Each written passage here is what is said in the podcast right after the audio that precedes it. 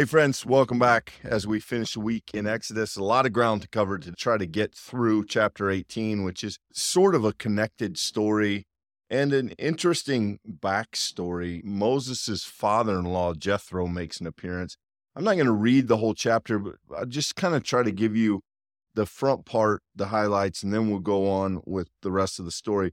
The short version is there's a, an odd verse here, verse 2. It says, After Moses had sent away his wife Zipporah, his father in law Jethro took her back, along with her two sons, one Gershom, for she said, I've been an alien in a foreign land, and the name of the other Eliezer, for he said, The God of my father was my help and delivered me from the sword of Pharaoh. We don't know exactly what to make of this. The fact that she names her first child, I was an alien, could lead us to believe that she wants to return home, that, you know, she's not loving hanging out in the desert, that she wants to go back and see her father. And Moses says, yes. The, this sending language is interesting. After Moses had sent away his wife Zipporah, that may not be as harsh as it sounds. That could be the equivalent of after he had said goodbye or after he had sent her on her way. And Jethro then brings Zipporah and the two children back to where Moses is. And it's, I don't know, Michael, what we make of this. I, to my knowledge, nobody has really done a lot with it. It does, I think, highlight, it reminds us of Moses' dual loyalty. He has loyalty to God, he has loyalty to his family. It's possible that he is also realizing now that they've we've seen an attack of violent confrontation, a battle. Maybe he's thinking safety for his family. That it, this feels like one of those texts where we're missing some background information that they would have understood that I don't think we do. Yeah, agreed. I think that's well said. I would only add to that this idea that not only is it Moses who's in the middle, which we've said now countless times in the midst of our study of Exodus, but Clint, I think at this point we can also say with some confidence that in fact Moses' wife is in the middle. There's a sense in which she, coming from a nation outside both Israel and Egypt, finds herself literally to be outside. And here we have it named I've been an alien in a foreign land. And, you know, that is a real experience here in the book of Exodus. It has popped up so many times. We've seen it in so many different iterations now with Moses clearly we can see this thread that's been woven through the narrative. And what I think maybe is interesting to me in this story, you know, just to put it simply, Clint, is here it's not directed entirely at Moses. Here we see mm. it's even reached out to Moses' family. And anyone who's served in a position of leadership in some way knows that though you can create boundaries, there are often impacts of leadership even on one's family. And so, just very practically, this makes sense. You know, I as well don't know of any commentarian who's made a point about what this has to say about Moses' relationship with his wife or his kids. I don't know that if it's been written, but I do find it interesting for just the pure simplicity of the fact that clearly being in between exists more than just for Moses, and that's having an impact here in these family relationships. Yeah, and you know, Zipporah has a tough spot here. She's married to Moses, who's returned to Egypt, and she then is not an Israelite, but is connected to the Israelites. They are her people by marriage. Moses, eh, you know, is not the most popular man in the camp, often as the Israelites complain. She's in an interesting predicament. Her father then sends word that he's bringing the family back to Moses. And from what we can tell, Michael, Moses and Jethro have a very real affection for one another. Uh, we saw that early in the book. I think we see it here, you know, just a couple of these verses. Moses went out to meet his father in law. He bowed down and kissed him, and each asked after the other's welfare and went into the tent.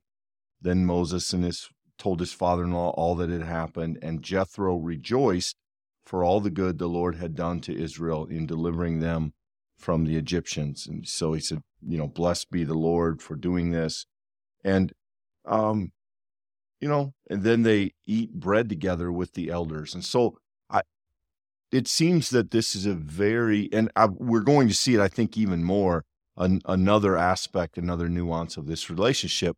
But I Moses see, this seems to be a nice reprieve for him in the return of his family and certainly in this consultation with his father-in-law. Yeah, and maybe somewhat oddly in such a positive fashion. I mean, he's bringing his daughter and sons and there's not a rebuke in it, there's not criticism in it.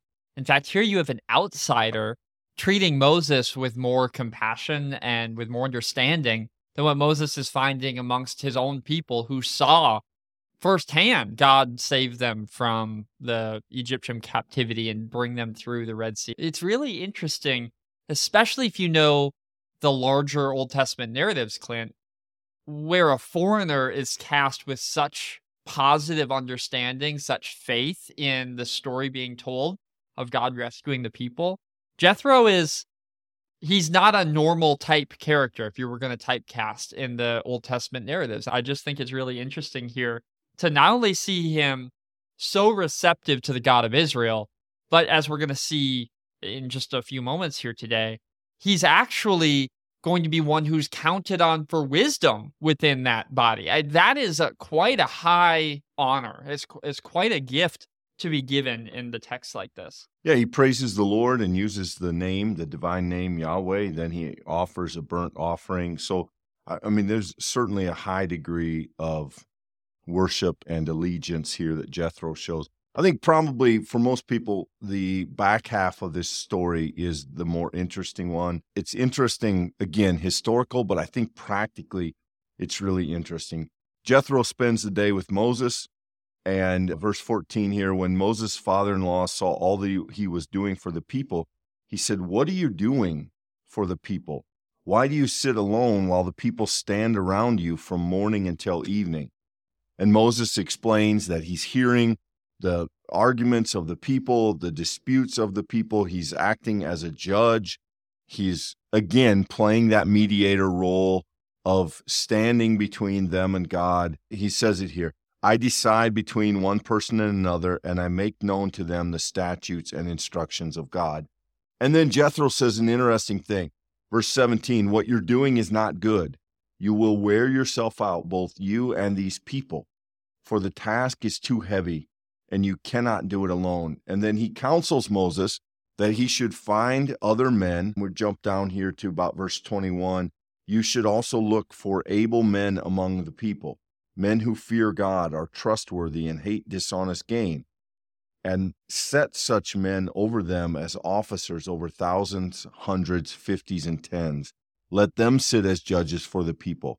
Let them bring every important case to you, but decide minor cases for themselves. So it will be easier for you, and they will bear the burden with you. And then Moses does that. He puts that into action. So here, this is a great, I think this is a great snapshot. We have an older man, a faithful man, a man of faith, who watches his son in law kind of overdoing it and offers him advice. He speaks into Moses' life with guidance. Why don't you do this instead? You can't keep this pace up. You can't do all of this. You know, and if you ever have been fortunate enough to have one of those wise people counsel you in a moment you needed it, uh, this is a story that is relatable. There's not a lot of there's not a lot of supernatural in this story. In fact, I would say this is just good old fashioned kind of wisdom. Jethro just sees Moses' pattern and says, Moses, you can't keep this up. You need to trust other people. You need to involve other people. And so, uh, just a lot of wisdom throughout this text, Michael, and I think an interesting story.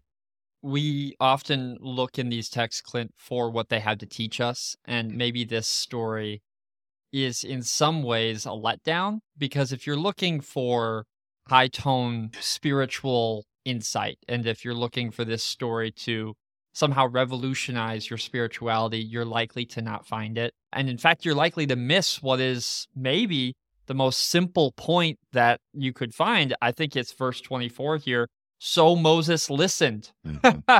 so he listened. So he did something about it. So he enacted it. If you have ever had that blessing of a someone to come in your life to assess a situation, maybe a place that you even thought long and hard about, but you now find yourself in a difficult circumstance. They assess it they look at it and they say to you, you know, what you really should do is this.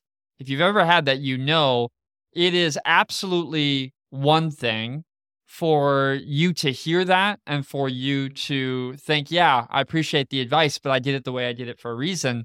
It's another thing, Clint, entirely to have the humility to respond to that and to actually implement, to say that, yes, this is something I'm willing to give up, that this is an authority or role amongst the people, that you're right, Jethro, I can't keep, you know, and Moses then implements this wisdom, this structuring of the people. And for a modern reader, that may sound a little bit like bookkeeping. It may sound a little parliamentary. You know, why do we need to have this in our Bibles? I, I think there is some very contemporary wisdom in recognizing our own limitations. And I think that does connect to this story that we just had previously, Clint. You might remember if you missed it, jump back yesterday and, and listen to this whole conflict in which Moses keeping his hands in the air is the only thing that brings the people to victory. And of course, he gets tired. So he needs people on both sides to hold him up. In, in that story, we introduce the idea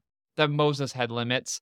In this story, we see that those limits need to be planned around, that you actually need to construct this whole system for the people so that he can be healthy, so that Moses can make the decisions that are major and the minor stuff can be dealt by people who are trustworthy. I just think there's real wisdom in this if we're willing to hear it. And it would apply to many of our own very harried, busy lives. Yeah, I mean, it's easy to read this and see organizational strategy. It's easy to see some leadership lessons. It's easy to see the struggle that leaders have to trust others and to bring others into what they're doing.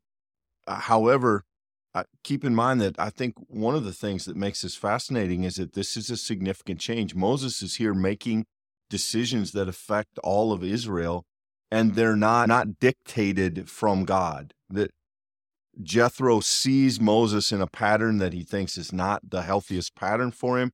He speaks into that, and Moses implements that. And apparently has the freedom to do that. And so this is an interesting moment. And this also becomes a kind of um, loose, a loose paradigm of what we're going to see, you know, in the book of Judges. This is kind of how Israel is going to work in the foreseeable future in regard to the story.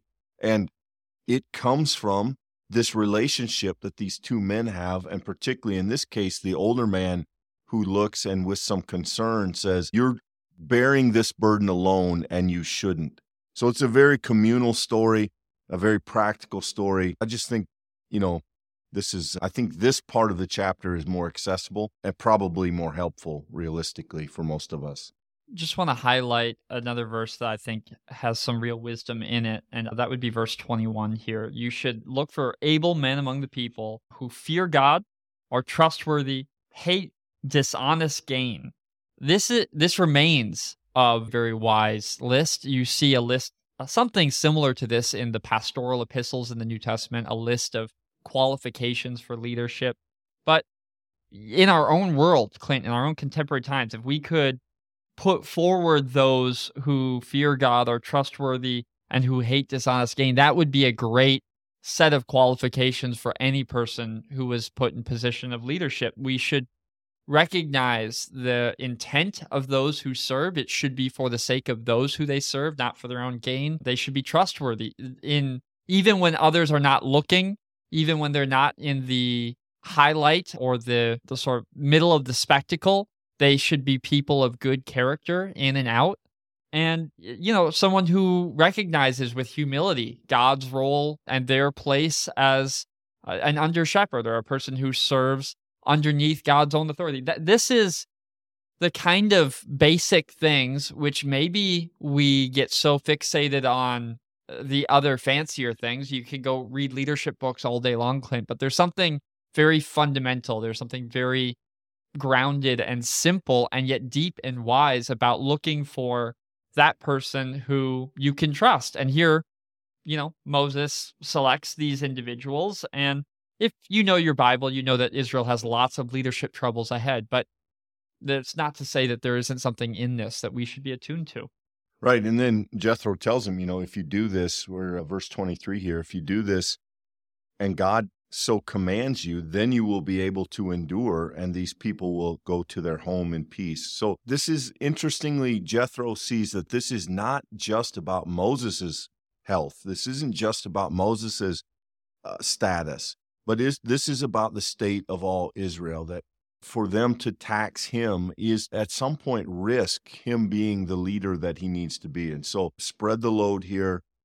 Let other people help and then you will be able to endure. And just, you know, again, one of the reasons perhaps that the book of Exodus speaks highly of Jethro may have been something like this, in which he leaves a significant impact not only on Moses and Moses' own mental health and his own state of mind, but on all of the people. And so, it, a really interesting story. Hope there's something in it that that speaks to you. Yeah, and there's some interesting stuff to come. I think we can begin to see a pattern, which we'll see fleshed out here, Clint, where the people who left the order of captivity, the sort of organizing of Egypt, are now having to figure out in the wilderness what it looks like to have their own organization under God.